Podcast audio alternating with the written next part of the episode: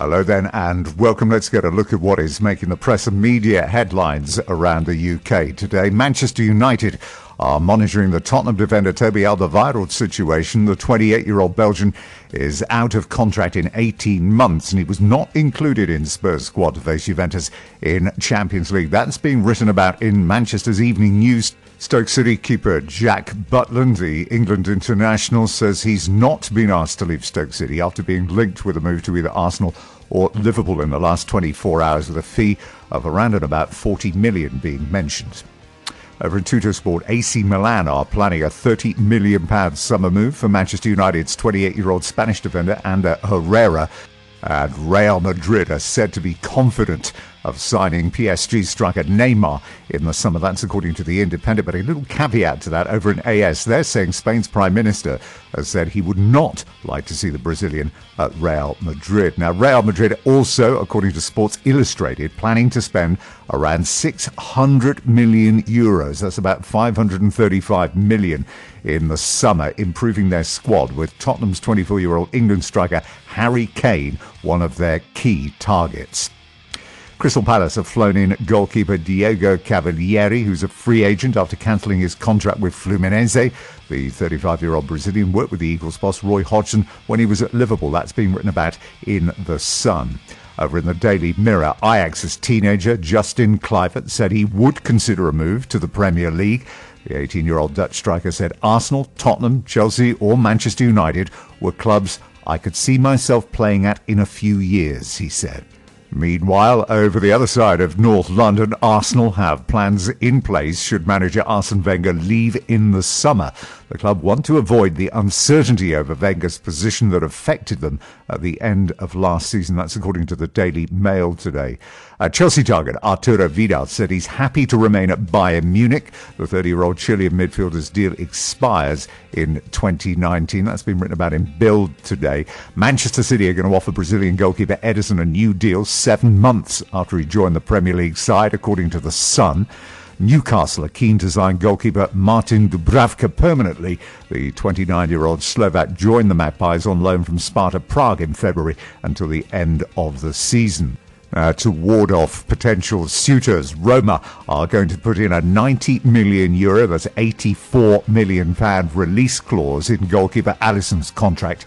The 25-year-old Brazilian has been linked with a move to Liverpool.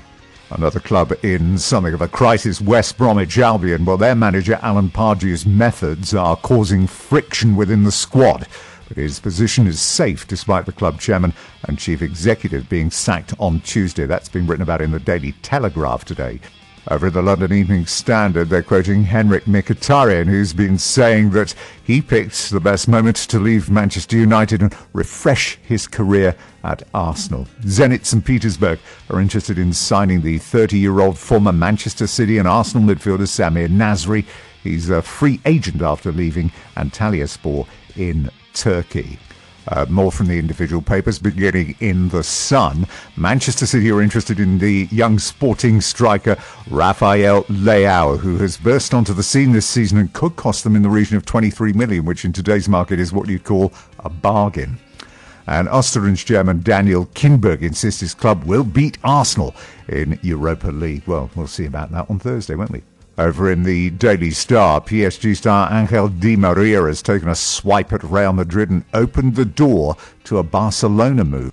Over in the Daily Express, bookmakers have slashed the odds on Chelsea forward Eden Hazard joining Real Madrid in the summer. And Leo Messi has apparently been left very upset after Argentinian teammate Paulo Dybala reportedly said that he'd rather join Real Madrid than Barcelona. A couple of reports this afternoon suggesting that Tottenham and Everton are going to be locked in a battle to sign the PSV 20-year-old winger Steven Bergwijn in the summer. He's come through the PSV youth team over the years, debuting back in 2014-15, and has had a pretty impressive season, actually. He started 17 games so far this campaign, 5 goals, and if you saw the weekend, he scored a couple in the 2-1 victory over Sparta. He's been capped as well at under-21 level too. He's a highly regarded player, and Spurs apparently are favourites to sign him.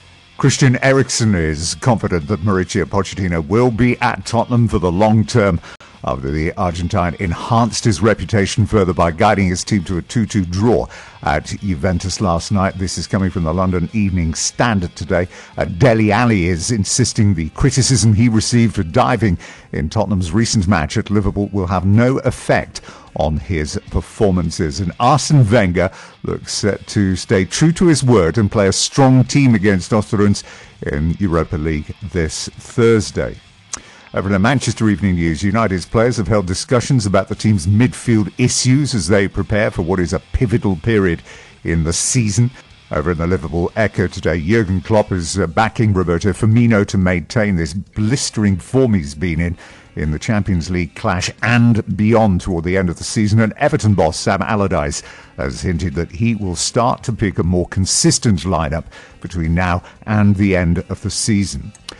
Over in Newcastle, Rafa Benitez has assured the Newcastle fans that Issam Slimani is fine and he will play a part in the Magpies' battle to beat the Premier League drop. And that's just about it then for today for the Press and Media Review.